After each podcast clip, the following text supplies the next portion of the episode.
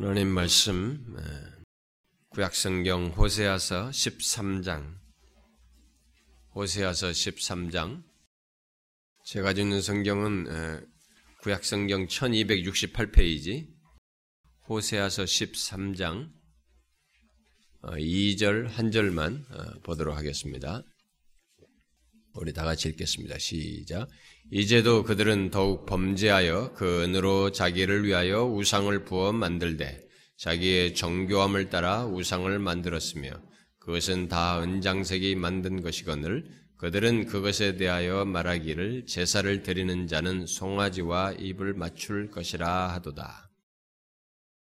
거기 자기를 위하여 우상을 부어 만들되 그리고 제사를 드리는 자는 송아지와 입을 맞출 것이라 하도다. 어, 제가 지난 시간에도 이 얘기를 했습니다만, 어, 최근에 우리 교회에 오신 분이나 어, 또 방문하신 분들은 어, 지금 우리가 이 연속적으로 어, 살피고 있는 어, 이 시간의 말씀을 좀 중간에 듣기 때문에 다소 어려울 수도 있습니다. 가뜩이나 제가 이렇게 뭐 예화를 써가면서 재미있게 웃기는 사람도 아니고 예, 어떤 성경의 내용을 이렇게 논리적인 최소의 내용들을 말하고 있기 때문에 어, 좀 어려울 수도 있습니다. 아, 아마 익숙하게 2, 30분 정도의 그 재밌는 예화가 곁들여서 가볍게 듣던 그런 내용을 듣던 사람들에게는 뭐더 어려울 수도 있습니다. 가뜩이나 지금 중간에 들었기 때문에 이 문맥을 놓쳐서 조금 어려울 수도 있습니다. 각각의 독립성이 있습니다만은 그래서 어려울 수도 있는데 조금만 여러분들이 하나님의 말씀은 끝없이 이 땅에 사는 날 동안에 더 알려고 해야 되고 또 깊이를 추구해야 되기 때문에 여러분들이 수고를 하시고 조금 더 알고 싶어 하고 잘 이해하려고 하시면 그런 사모함이 있는 자들은 보통 성령께서 어, 깨닫게 하시고 은혜를 주실 것이라고 믿습니다. 지금 우리가 연속적으로 살피고 있는 말씀은 하나님에 대해서입니다. 기독교가 가장 기본적으로 말하는 하나님, 그 하나님에 대해서 결국 신론에 대해서 살피고 있습니다. 지금은 서론적인 내용을 계속해서 살피고 있는데 하나님을 아는 지식의 중요성을 제가 서론적으로 지금 오늘의 열 번째로 살피고 있습니다. 오늘 우리가 읽 은 말씀의 배경이 되고 있는 어, 호세아 당시 이스라엘 백성의 그 호세아 당시 북이스라엘 백성들은 하나님을 아는 지식이 분명히 하나님을 믿는 백성들이고 하나님을 자기 그들에게 계시해 줬음에도 불구하고 그 하나님을 아는 지식이 없다고 할 정도로 영적인 상태가 무너진 그 상태를 가지고 있습니다. 이 배경이 지금 그렇습니다. 그런데 오늘날 우리들 또한 하나님을 아는 지식이 이 교회를 나오는데도 교회 나오는 사람들이 굉장히 하나님에 대한 지식이 피상적이다는 것입니다. 아, 그런 걸 보면서 하나님을 아는 지식을 버린 아, 우리들도 유사한 어떤 모양새들을 가지고 있다.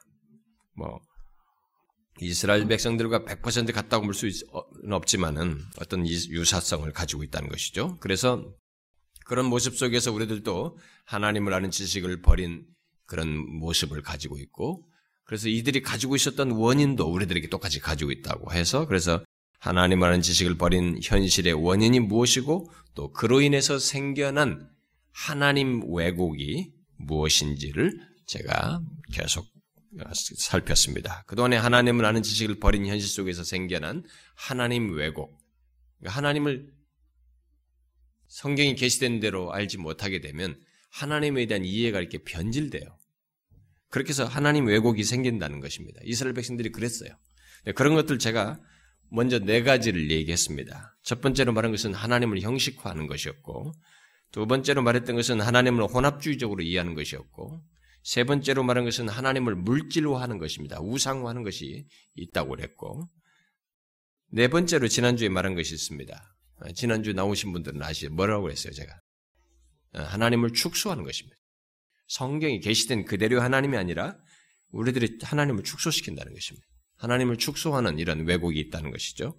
혹시 지난주에 듣지 않은 사람들은 꼭 들으셔야 됩니다. 여러분들이 인터넷 통해서 들으셔서 문맥을 따라서 연결되어 있으니까 같이 연결해서 들으면 좋겠습니다. 지난 시간에 살핀 그 하나님의 축소와는 하나님을 축소하여서 믿고 대하는 일이 어, 어떤 개인에게 있는 것이 아니고 뭐 개인적으로 얼마든지 있을 수 있는데 하나님을 아는 지식을 버린 현실 속에서는 그게 대세적으로 있다는 것입니다. 예, 보편적으로 나타난다는 거죠. 그러니까 그것이 우리들에게도 유사한 모습으로 드러난다는 것입니다. 그러면서 제가 그런 증거로 하나님을 축소하고 있는 그런 것의 증거로 세 가지를 얘기했습니다. 첫 번째로 말했다는 것은 하나님을 현실 문제를 해결해 주는 정도의 신으로 축소하는 것입니다.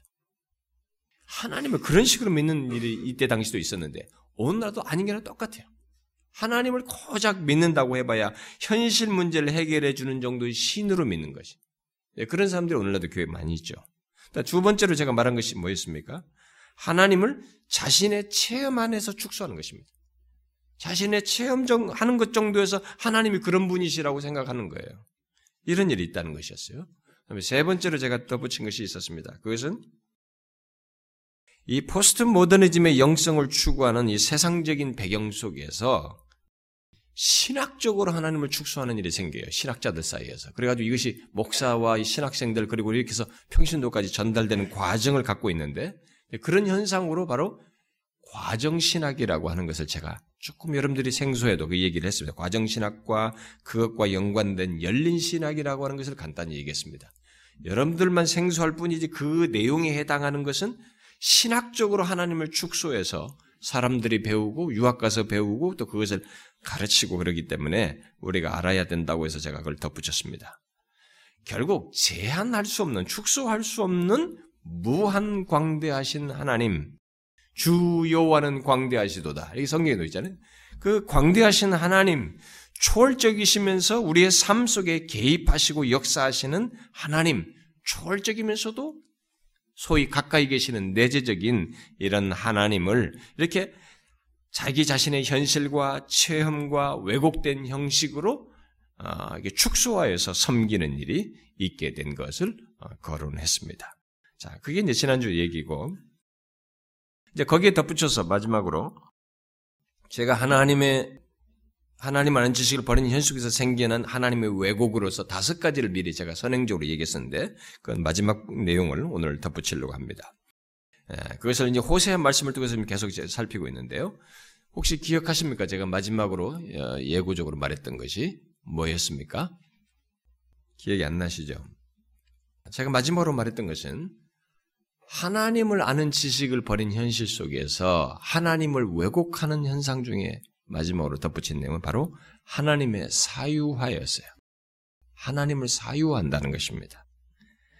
우리는 아, 그런 이런 식의 하나님 왜곡을 하나님을 아는 지식을 버린 현실 속에서 보게 됩니다. 아, 이스라엘의 현실 속에서도 그게 있었어요. 오늘 본문이 그걸 시사하고 있습니다. 오늘 본문은 이미 하나님의 우상화를 말할 때 제가 참조했던 읽었던 본문입니다만은 이 내용은 동시에 하나님의 사유화를 말해주는 내용이기도 합니다. 이 본문은 어, 제가 이전에도 말했다시피 이스라엘 백성들이 광야에서 송아지 금송아지를 만들고 그것을 두고 자신들을 출애굽시킨 그 하나님입니다. 여호와라고 했던 역사적인 배경을 통해서 하나님을 송아지상으로 이게 물질화하고 형상화, 우상화했던 그 섬겼던 일을 호세아 당시의 사람들도 바알을 숭배함과 섞어서 바알 숭배하는 것과 뒤섞어서 이것을 여전히 하고 있었던 것입니다. 여기서 송아지 얘기가 나오는 거예요. 그래서 음? 송아지와 입을 맞출 것이다. 음? 이런 모습이 있었습니다. 그래서 이 본문에 예, 본문에 보면 우상을 부어라고 그랬는데 부어라는 이 말이 표현이 있는데 이 우상을 우상을 부어라는 표현은 출애굽기 32장에서 이스라엘 백성들이 출애굽한 다음에 금송아지를 만들 때그 그, 그 내용을 묘사할 때 사용된 단어와 똑같은 단어예요. 그 똑같은 단어를 여기서 쓰고 있습니다. 그런데 여기 이스라엘 백성들이 그렇게 송아지상을 만들고 그것을 여호와 하나님이라고 한 것에서 오늘 우리가 이제 주목할 사실은 이미 살핀 하나님의 우상화나 이런 물질화 이런 이것이 아니라 하나님을 송아지상으로 우상화해 놓고 그 하나님을 사유화했다는 것입니다. 하나님을 그렇게 사유화했다는 거예요. 어, 여러분 한번 이렇게 본문을 보시면 우상을 부어 만들었다는 말 앞에 어떤 말이 붙어 있어요? 어떤 말이 서술되어 있습니까? 무슨 말이 붙어 있어요? 자기를 위하여 그렇죠? 자기를 위하여 우상을 부어 만들었다라고 말하고 있습니다. 출애굽기 32장에서 처음 금송아지를 만들 때에도 이스라엘 백성들은 이렇게 말했어요. 백성이 아론에게 이르러 말하되 일어나라 우리를 위하여 그랬어요. 우리를 위하여 우리를 인도할 신을 만들라. 그러니까 우리를 위하는 신을 만들라고 그랬습니다. 결국 그렇게 해서 자기들을 위해서 금송아지를 만들어 놓고 그것을 두고 자신들을 애굽에서 인도하는 신이라고 말한 것입니다. 우리는 하나님을 아는 지식을 버린 상태에서 사람들이 하나님을 우상화하고 물질화하는데 그런 일을 하게 되는데 그 이유가 뭐냐? 결국은 하나님을 사유화하기 위해서예요. 이 물질화하고 우상화하는 것이 다 자기 사유화하기 위해서 그런 일을 한다는 것을 볼 수 있습니다. 그런데 그것은 이스라엘 주변의 이방인들이 각종 우상을 만들어서 그 신들을 형상화해서 사유화했던 것처럼 하나님을 사유하는 거예요. 그러니까 그들을 따라하는 거, 모방하는 것입니다. 어쩌면 옛날 이 야곱의 아내였던 라헬이 자기 아버지 우상을 드라비면 훔쳐가잖아요. 어, 우상을 훔쳐가지고 말 안장에다가 숨기지 않습니까? 그러니까 뭐 그렇게 크지 않은 것이었죠. 그런 우상을 훔쳐가지고 사유화함으로써 그 신으로부터 어떤 유익을 기대했던 것과 같은 동기에서 이렇게 사유화하는지도 모르겠어요. 어쨌든 중요한 사실은 이스라엘 백성들이 계시해 주신 대로 하나님을 알았다면 일찍부터 그들에게 나타나신 하나님을 알았다면 도저히 생각할 수 없는 일. 다시 말해서 하나님의 사유화하는 것을 아무런 문제 없이 하는 것이 그들에게는 불가능할 텐데도 이들은 서로 자유롭게 했습니다. 하나님을 아는 지식이 선명하고 확고한 상태에서는 도저히 생각할 수 없고 행할 수 없는 일을 호세아 당시 이스라엘 백성들이 자연스럽게 했던 것입니다. 그러나 그것은 하나님을 아는 지식을 버린 현실 속에서는 얼마든지 가능한 일이에요. 하나님을 아는 지식이 선명치 않은 상태에서는 이런 일이 가능한 것입니다. 그런데 중요한 것은 오늘날 우리들의 교회들 속에서도 그 같은 하나님의 사유화가 있다는 것입니다. 오늘날 교회 다니는 사람들 중에 교회 다니는 많은 소위 예수 믿는다고 하는 사람들 속에서도 그 같은 일이, 그 같은 모습이 있다는 것입니다. 그것도 점증적으로 나타나는 것을 볼 수 있습니다. 오늘날 그것의 심각함이나 죄악됨을 알게 할 만큼 하나님을 알도록 하지 않다 보니까 그런 것을 선명하게 밝혀서 말해주지 않다 보니까 대세적으로 나타나고 있고 점증적으로 드러나고 있어요. 어떻게 나타나고 있습니까? 지난주에 하나님의 축소화를 말하면서 언급했던 현상과 많은 연관성을 갖고 있습니다만 크게 두 가지로 나타나고 있습니다. 한번 여러분들이 생각해 보세요. 오늘날 보편적으로 나타나는 하나님의 사유화의 첫 번째 모습은 하나님을 내면의 신으로 바꾸어서 섬기는 것입니다. 잘 생각해 보세요. 신을, 하나님을 우리 인간의 내면에서 찾고 그래서 내면의 신으로 바꾸어서 추구하는 것은 보통 옛날 시대에 그 이방인들이 오랜 자연 종교나 이 동양 종교에서 있었던 일이에요. 뭐 힌두와 이런 불교 사상에서 발전해 오면서 있었던 이런 현상들입니다. 그러나 이 포스트 모더니즘이라고 하는 오늘날의 세상 정신 또한 이런 식으로 바뀌어 있어요. 우리 내면에서 신을 추구하도록 하는 종교적인 특성을 가지고 있습니다. 여러분들 지금 우리 세상을 오늘날 현대를 지배하고 있는 이 정신이 포스트 모던이라는 정신이 바로 이런 종교적인 특성을 가지고 있어요. 가지고 내면에서 어떤 영적인 것을 추구하는 그래서 뭐 요가고 뭐고 하여튼 이런 성격이 사람들이 막 불교든 뭐든 이런 쪽으로 하여튼 종교적인 성격을 띠는 대로 사람들이 많이 가는 현상이 지금 벌어지고 있는 것이죠. 이런 종교적인 특성을 가지고 있어서 오늘날 내면의 신을 추구하는 것을 이 포스트 모던 세대 속에서 대세로 이렇게 어, 대세를 이루어가고 있습니다. 그런데 바로 그런 대세가 성경에 계시된 대로의 하나님을 알지 못하는 오늘날의 영적 현실 속에서 또 그것을 알게 하지 않는 오늘날의 교회 현실 속에서 교회 안에 있는 사람들에게까지 미쳐서 교회 안에 있는 사람들까지도 그런 식으로 하나님을 추구하는 일이 크게 일어나고 있다는 것입니다. 바로 내면의 신을 추구하도록 현대적인 배경, 추구하도록 하는 이 현대적인 배경이 되고 있는 포스트 모더니즘의 영성 위에다가 오늘날 교회들이 관상기도와 같은 중세적인 신비주의 옷을 덧입혀 가지고 또 뉴에이지와 또 자아를 숭배하는 쪽으로 이끄는 심리학 같은 것들의 지원을 받아 가지고 사람들이 자아에서 신적인 무엇을 찾고 경험을 하려고 하고 하나님을 내면의 신으로 축소하여서 사유화하는 일을 자연스럽게 하고 있다는 것입니다. 여러분들이 어렵다고 여기질지 모르지만 제가 말하는 설명을 잘만 들어보십시오. 사람들이 분별을 안 해서 그렇지 이런 현상이 이런 식의 하나님 왜곡이 분명히 많은 사람들에게서 벌어지고 있는 것입니다. 오늘날 유행하는 관상기도와 명상 등으로 표현되는 중세적인 신비주의와 뭐 뉴에지적인 것들이 득세하는 것을 제가 계속 그런 걸 부정적으로 얘기하고 더욱이 자아에 몰입하도록 하는 심리학 같은 것을 경계하고 포스트 모더니즘 영성을 배격해야 한다고 제가 말을 하는 이유는 그 모든 것들이 아예 하나님 자체를 왜곡하고 기독교 신앙을 왜곡하기도 하지만 하나님을 축소화하고 사유화함으로써 하나님을 왜곡하는 것을 사람들로 하여금 분간치를 못하게 만들어요. 분간치 못하도록 대중화하고 있습니다. 대중화하고 있기 때문에 제가 이것을 경계해야 된다고 말을 하는 것입니다. 실제로 오늘날 심리학과 누에지 사상과 신비주의와 포스트 모더니즘 영성 등이 함께 결합해서 내면의 신을 추구하도록 하는 대세적인 분위기를 조성하고 있지만 오늘날 교회들은 그렇게 하, 그런 것들에 대해서 하나님을 축소하고 사유하고 있는 이런 것들을 분간치 못하고 그 대세를 그렇게 오히려 따라야 하는 것으로 알고 수용해서 추구하는 이런 현상을 보여주고 있습니다.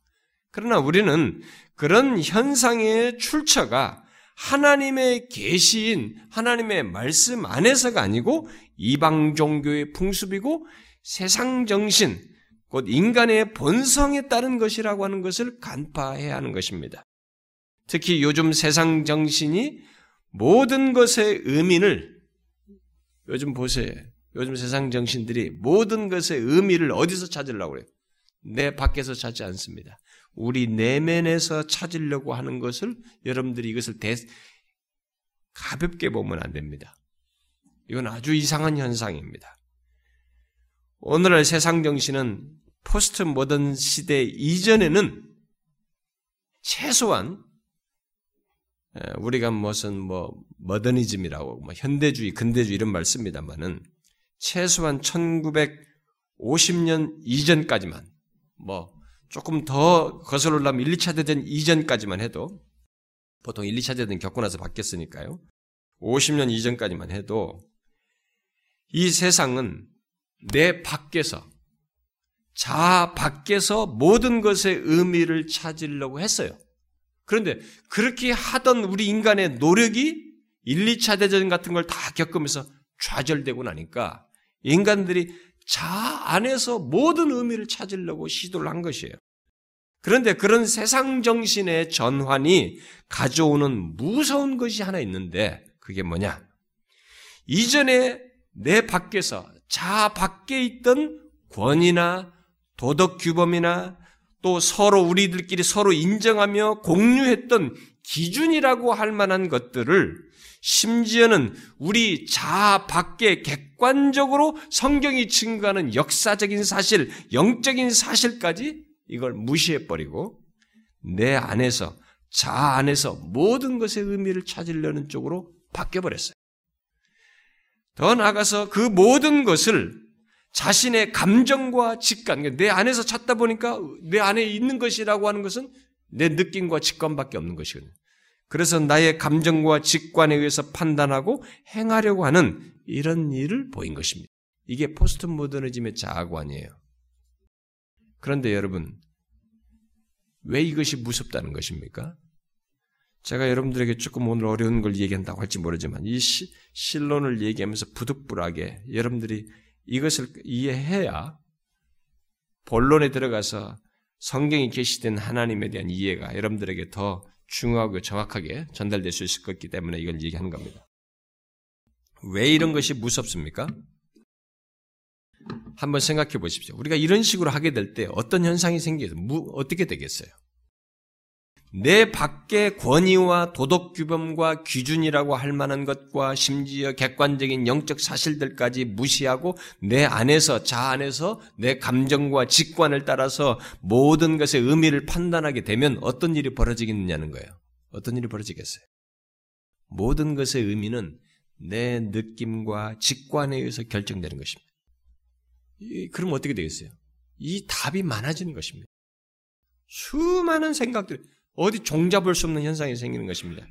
그런 게 아니, 그런데 아닌 게 아니라 오늘날 세상이 그런 식으로 보이지 않습니까? 여러분, 우리도 보잖아요. 우리 정치계 서로 말이 안 먹힙니다. 누가 옳은 것 없어요. 서로 뒤집을 수 있습니다.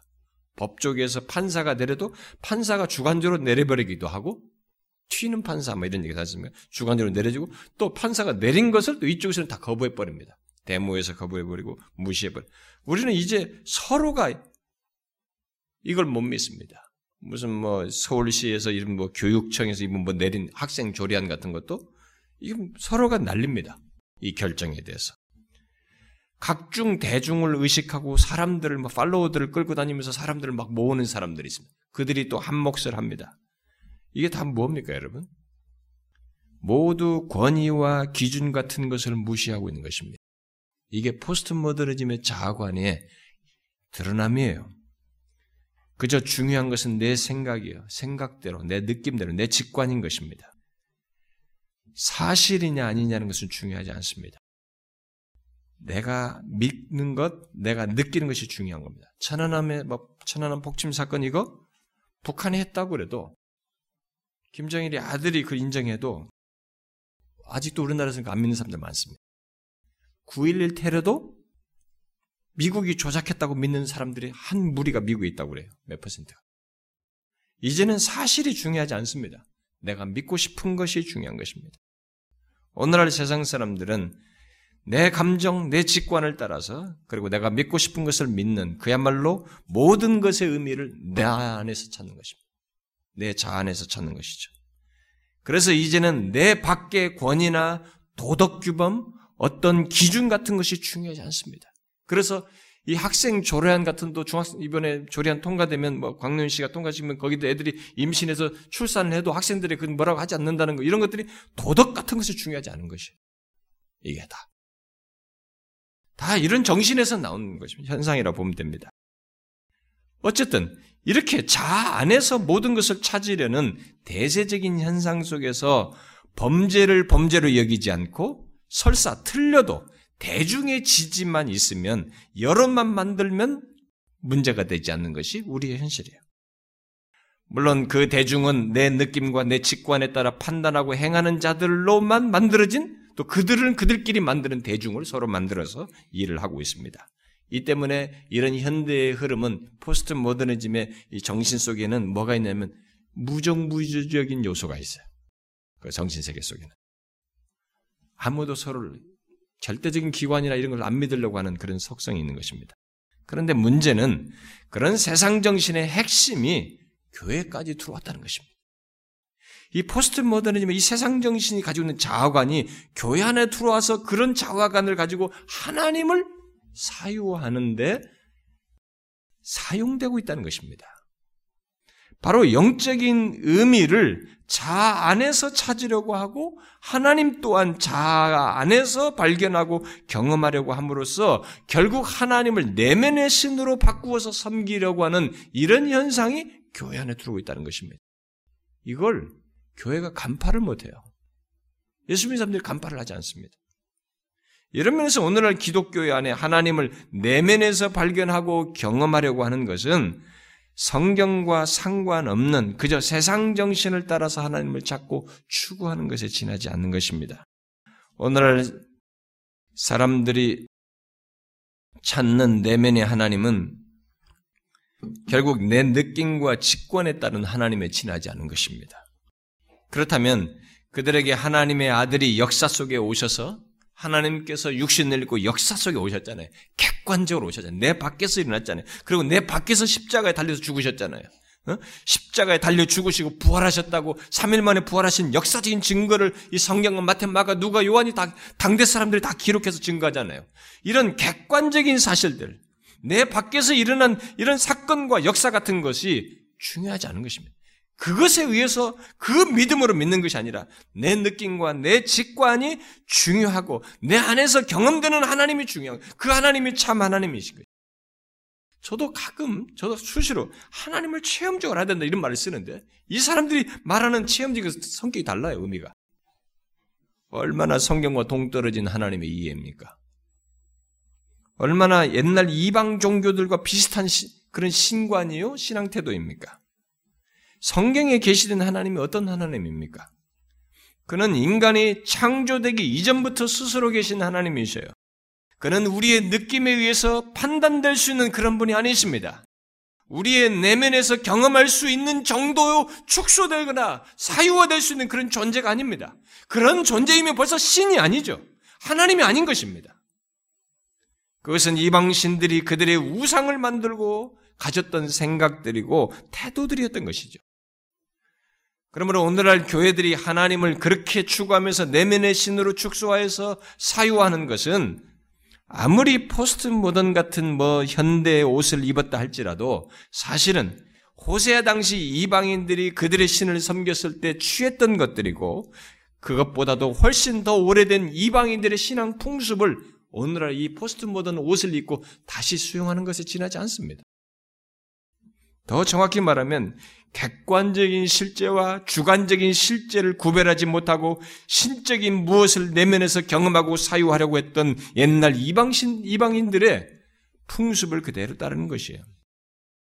그럼에도 불구하고 오늘날 우리들이 단순한 하나님의 사유화가 아니라 이방 풍습과 세상 정신을 따라서 하나님을 사유하는 것을 죄악된 것으로 여기지도 않고 경악하지도 않는 것은 오늘날 우리들이 그만큼 하나님을 아는 지식이 없다는 것입니다. 그런 것에 너무나 우리들이 비약하다는 것입니다.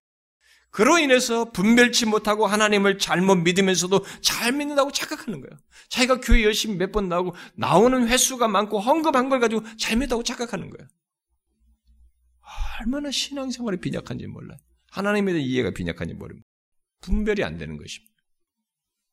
우리는 이 하나님을 내면의 신으로 찾으려고 하는 이것이 이런 식으로 해서 하나님을 사유하는 하나님 왜곡을 우리가 분별해야 됩니다. 우리는 그렇게 하면 안 되는 것이죠. 그런데 오늘날 우리들 안에는 하나님 아는 지식을 버린 현 속에서 생겨난 하나님의 사유와의 또 다른 모습이 있습니다. 제가 두 가지라고 그랬죠. 두 번째 내용은 뭐냐면 바로 우리들 각각이 하나님을 나름대로 이렇게 만들어서 그야말로 내가 만든 하나님을 두고 섬긴다는 것입니다. 아, 물론 내가 만든 하나님은 다양하게 나타나는데요. 얼마든지 더 많은 설명을 할 수 있습니다만 제가 한 세 가지 정도만 설명해 보겠습니다. 내가 만든 하나님에 대해서. 첫 번째로 하나님을 사유화하여서 만든 하나님은 많은 사람들이 가지고 있는 것 중에 하나죠. 내가 세운 목적, 또 나름 정당하다고 생각하는 목적을 하나님보다 위에 두고 하나님을 그 목적을 위한 도구처럼 여기며 섬기는 것입니다.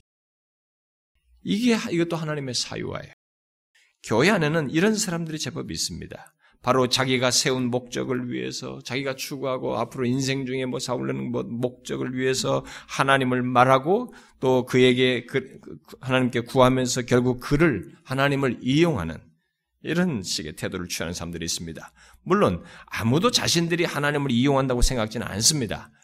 단지 자신의 목적을 위해서 하나님을 찾고 결국 자기 자신이 세운 목적을 하나님 위에 두고 있을 뿐이죠. 근데 그것이 하나님을 사유한다고 생각지는 않는 것입니다. 아니에요. 성경이 하나님을 오해하는 것입니다. 그것은 성경이 하나님이 아닙니다. 자신이 만든 하나님을 자기 스스로 착각하면서 믿는 것입니다. 성경에 계시된 하나님을 여러분이 보십시오. 역사 속에 자기 자신을 계시하신 하나님을 보십시오. 인간에게 질질 끌려갔습니까? 인간이 세운 목적 안에 자기가 묶여서 거기에 질질 끌려갔습니까? 성경의 역사를 보시란 말이에요. 그런 일이 없습니다. 그렇게 될 수 없는 것입니다. 하나님은. 근데 그런 식으로 하나님을 생각하는 자들이 결국 깨닫게 되는 게 뭡니까? 하나님께서 역사 속에 보이셨죠? 그런 식으로 태도는 것에 대해서 하나님께서 그렇지, 하나님은 그럴 수 없는 분이라는 걸 보이셨습니다. 한 예를 들어볼게요. 엘리 시대, 사무엘이 이제, 이제 겨우 이제 하나님을 알기 시작한 소년 시절이죠. 그때 엘리 시대에 전쟁이 일어났습니다. 블레셋 사람들이 이스라엘 백성 쳐들어왔어요. 그때 그러면 잘 하나님을 믿고 지금까지 하나님을 의지하면서 갔을 때마다 그들이 이기게 했으니까 하나님 의지하면 됐잖아요. 그렇게 하지 않고 이들이 아주 단편적인 지식을 쓰죠. 이스라엘의 장로들이 모였습니다. 아, 우리가 싸움을 할 때 하나님이 우리를 이기게 하지 않느냐. 그러니까 하나님의 임재를 상징하는 이 법계를 들고 나가자. 그래서 법계를 가지고 나가면 이길 것이다. 이렇게 말해요. 그래서 언약계를 언약계로 우리를 우리 원수들의 손에서 구원하게 하자. 이렇게 하면서 법계를 들고 나갑니다. 어떻게 됐어요? 자신의 목적을 따라서 그런 목적을 따라서 하나님이 그 해줬습니까? 상상 못한 일이 벌어졌습니다. 이스라엘 역사의 법계가 이방신의 이방인에 넘어간다는 것은 역사 속에 처음 있는 일이기도 하고 상상할 수 없는 장면이에요. 근데 하나님이 그럼에도 불구하고 자신의 임재를 상징하는 그것이었음에도 불구하고 기꺼이 뺏기게 만들었습니다. 뺏겼어요. 그들의 목적대로 되지 않았습니다.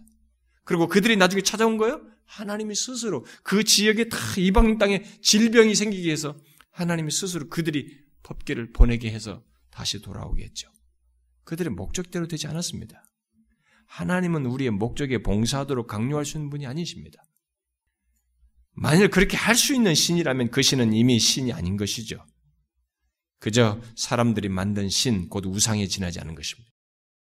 예수 믿으면서 여러분들이 여러분들 가지고 있는 목적과 인생의 계획이든 뭐 이런 걸 떠다가 그것을 하나님에다 위에다 두고 여러분 하나님을 찾아서 그 목적을 이루기 위한 것이면 여러분들은 하나님을 잘못 믿고 있는 것입니다. 하나님을 사유하고 있는 것입니다. 그걸 우리는 고쳐야 됩니다. 또 오늘날 사람들이 하나님을 사유화해서 만든 하나님의 모습은 하나님을 자신의 안락을 위한 분으로 만들어서 믿는다는 것입니다. 요즘 현대인들은 정신적인 스트레스와 함께 불안 속에서 삽니다. 응? 아, 우리나라의 통계는 제가 잘 모릅니다만은 뭐 무슨 책을 그런 책을 못 봐서 그런데 어떤 책에 보니까 미국은 86%의 성인이 만성적인 스트레스에 시달린다고 그래요. 미국이란 나라가. 그래가지고 스트레스 치료를 위해서 매일 약 30톤의 무슨 아스피린, 진정제, 수면제 같은 약들을 먹는다고 합니다. 매일같이 그렇게 소비가 된다고 그래요. 그야말로 일과 근심 속에서 살고 있다고 합니다. 우리나라도 뭐 비율적으로 비슷하지 않겠나. 어쩌면 더 할 수도 있어요. 왜냐하면 자살률이 우리나라가 세계에서 제일 높거든요. 경쟁사회 속에서. 그래서 메칼로라는 사람이 이런 말을 했습니다. 현대 사회에서는 아프다는 사실을 인식하는 것보다 아프지 않다는 사실을 믿는 것이 어렵게 되었다. 실제로 우리는 모두 아프다는 아프다고 말합니다. 분명 옛날보다 부유해졌고 잘 먹고 있고 편안해진 생활 시스템을 가지고 살아가고 있고 또 발달된 의술의 혜택을 받을 수 있는 현 속에 살고 있음에도 불구하고 우리들은 정말로 아프지 않다는 사실을 믿는 것이 아프다는 사실을 믿는 것보다 더 어려운 현 속에 살고 있습니다. 그런데 문제는 그런 가운데서 자신의 안정과 안락을 위해서 교회를 찾아오는 사람들도 제법 있을 뿐만 아니라 교회 안에 있는 사람들 또한 자신의 불안과 두려움을 하나님을 통해서 해결하고 그래서 안정하려고 한다는 것입니다. 그래서 안락을 위한 신으로 하나님을 자꾸 생각한다는 것이죠. 그야말로 하나님을 그런 차원에서 찾고 결국 하나님을 자신의 안락을 위한 분으로서 믿는다는 것이죠. 우리는 그것을 위해서 교회가 아예 시스템화 해가지고 제공하는 모습까지 보게 됩니다. 보통 교회 내의 소그룹 모임이 있습니다. 무슨 무슨 프로그램 무슨 무슨 무슨 여성교회 뭐 이렇게 이렇게 그룹이 있어요. 이 소그룹 모임이 무슨 봉사에 무슨 봉사이든 간에 보통 이 소그룹 모임은 하나님의 말씀을 깊이 배우고 그 말씀 안에서 서로를 세워주는 기능을 일차적으로 하고 또 그런 가운데서 우리들이 그 하나님 앞에서 자기 자신들을 부인하면서 봉사와 섬김의 삶을 통해서 주님을 영화롭게 하고자 하는 차원에서 어떤 봉사회든 소그룹 모임을 하는 것이 정상이에요. 그럴 텐데 오늘날 많은 교회들이 이 소그룹 모임을 이 세상에서 가지고 있는 스트레스나 이 불안을 해소하는 통로로 제공해요, 교회들이. 그래서 속으로 모임마다 자신들의 위안과 스트레스를 풀으려고 하고 또 안락을 위한 도구와 통로로 삼고 교회도 그것을 그런 목적으로 속으로 모임을 제공해서 사람들로 하여금 교회에서 심리적인 안정과 위로를 주려고 하는 이런 시도를 하고 있습니다. 어떤 사람들은 그런 것이 시스템이 많이 있는 프로그램과 그룹이 많은 교회를 보고 와 굉장히 발전했고 굉장히 좋은 교회다. 여러분 착각하면 안 됩니다. 겉모양만 그래요. 이 중심에 돌아가는 것은 안락을 위한 신으로 만들어서 그런 신을 제공하고 있는 것이에요. 하나님을 사유하도록 하는 것이죠. 미국의 로버트 우드나우라는 이 사회학자가 미국 교회 내 소그룹 운동의 효과를 평가를 했어요. 이렇게 말했습니다. 한때 신학자들은 인간의 최대 목표는 하나님을 영화롭게 하는 것이라고 주장했다. 우리는 지금도 그러고 주장하고 있습니다. 근데 이 사람이 그랬어요. 한때는 그랬다는 거예요. 하지만 이제는 그 논리는 뒤바뀐 것처럼 보인다. 곧 하나님의 최대 목표가 인간을 영화롭게 하는 것이다.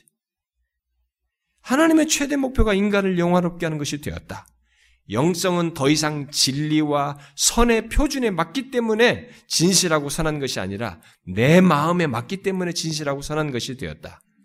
영성의 가치를 판단하는 기준은 바로 나 자신이 되었다. 그래가지고 주차장 시설이 잘 되어 있으면 나를 만족한 그, 그것이 굿이랍니다. 좋다는 거예요. 그래서 요즘 교회들은 아예 그런 사람들의 안락을 위해서 모든 체계를 만들어서 특히 소그룹 같은 이런 것들을 그런 목적을 위해서 활용하는 이런 현상이 벌어지고 있다는 것이죠. 그리고 목회자들은 사람들로 하여금 그들의 문제를 해결해주고 다소의 행복을 찾도록 도와주는 일을 주로 한다는 것입니다. 목사들이 하는 일이 주로 그 일이에요. 아니 믿음을 발휘하도록 해야 되거든. 아니 누구든지 다 그런 것이 있는 것이. 믿음을 발휘하도록 해야 되는데 그냥 문제 해결과 다소간의 행복을 위해서 막 심리 치료적인 얘기만 해주는 거예요. 그러는 가운데 사람들이 자연스럽게 어떤 현상이 벌어지냐? 하나님을 사유하는 것이. 안락을 위한 신으로 생각하는 것입니다. 하나님을 항상 나에게 초점을 맞추고 생각하는 것이에요.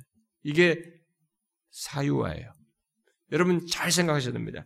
하나님을 항상 나에게 초점을 맞추고 믿는 사람들은 하나님을 사유하고 있는 거예요. 왜곡하고 있는 것입니다. 나를 위하는 차원에서 바로 나의 안락과 행복의 차원에서 하나님을 생각하고 믿는 것은 하나님을 왜곡하고 있는 것입니다.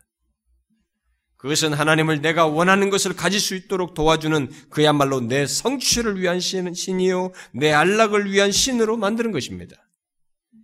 미국의 한 심리학자가 자기에게 찾아온 내담자들 중에 상당수가 기독교인인 것을 말하면서 이런 말을 했어요.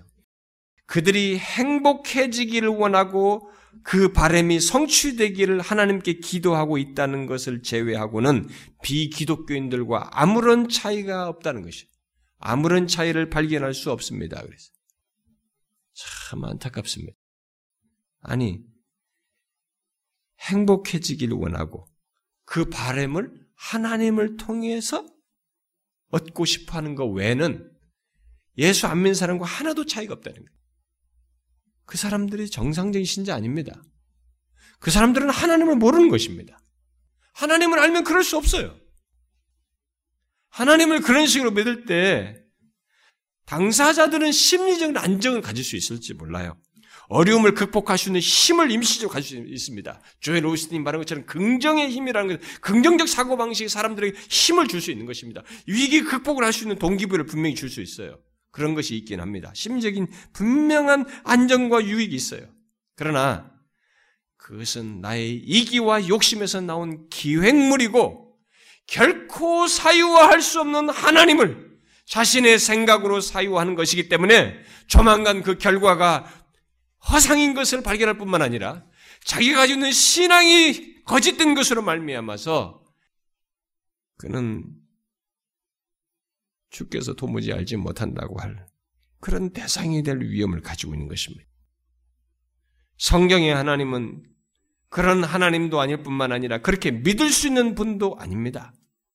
나의 욕망의 근거에서 나의 안락을 위한 신으로 섬길 수 있는 분이 아니라는 것입니다.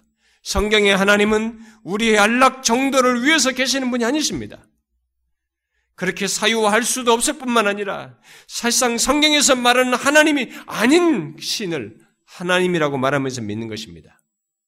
물론 하나님은 우리의 삶의 안정과 평안을 주시기도 하십니다. 그러나 하나님은 동시에 우리에게 고난이라고 하는 것을 허락하셔요.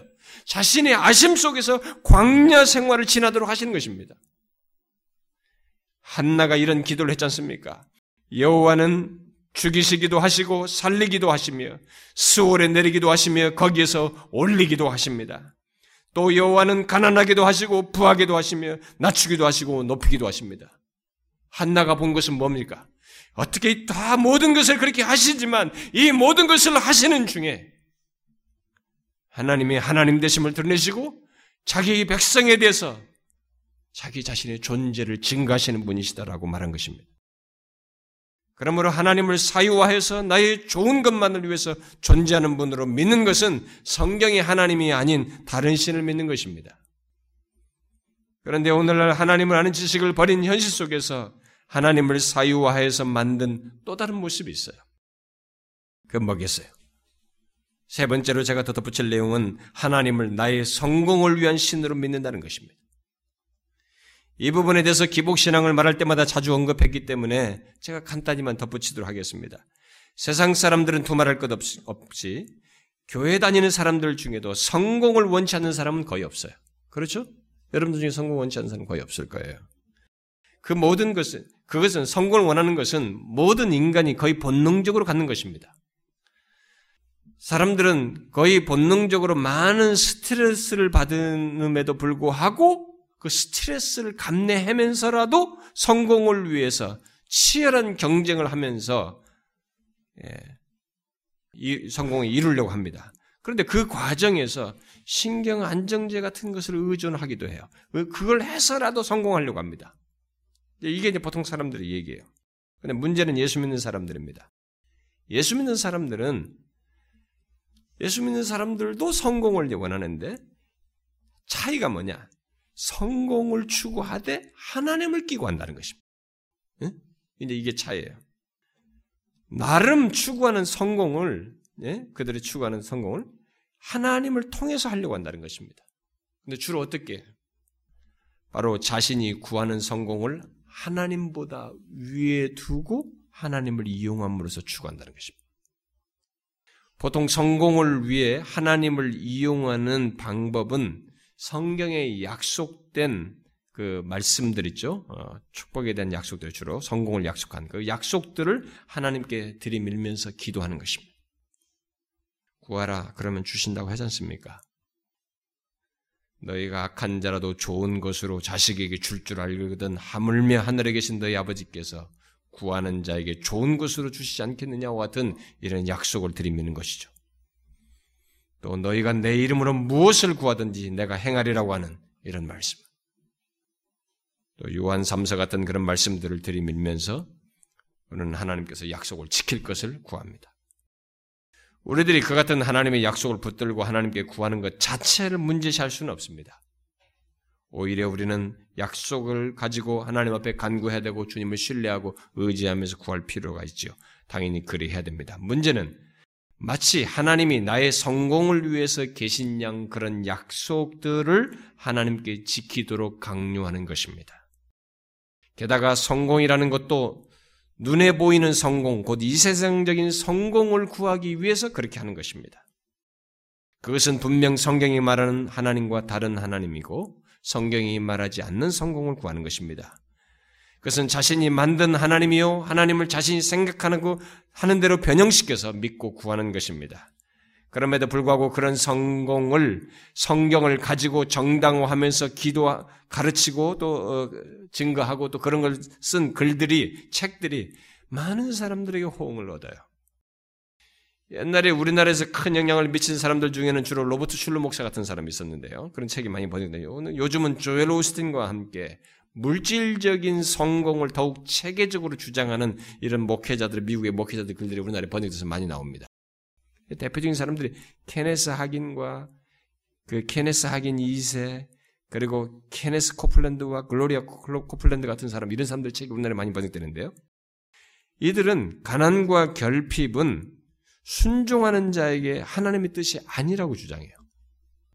여러분, 가난이 그러면 가난이 있으면 하나님께 순종치 않는 자래요. 하나님을 잘 못 믿고 있다는 것으로 얘기하는 거예요. 저주받은 것으로 얘기하는 것입니다. 그게 성경적이에요. 이들은 이렇게 말합니다. 하나님의 뜻은 번성이라는 거예요. 하나님께 순종하는 자에게. 그러면서 번성을 주로 어떤 걸로 묘사하냐면 다이아몬드 반지, 다이아몬드 반지, 호화로운 차, 자동차, BMW 같은 차들, 큰 집에 관한 현금으로 바꿀 수 있는 것 이런 것들을 많이 가진 것이 하나님의 뜻으로서 주는 번성이라는 거예요. 이런 싸구려 미국 복음을 가지고 우리나라가 죽으라고 번역해가지고 막 그것을 열광하니 목사들부터 그 상도들 가르치고 읽히니 우리들에게 머릿속에 뭐가 있겠어요? 하나님을 그런 식으로 묶어서 제한하고 말이죠. 축소시켜서 어, 사유화해서 믿는 수준밖에 안 되지 않습니까? 하나님이 정말 그 정도밖에 안 됩니까? 이들에게 있어서 하나님의 주된 일은 믿는 자에게 물질적인 풍요와 성공을 보장해 주는 거예요. 하나님의 주된 일이 그거예요. 얼마나 왜곡된 하나님입니까?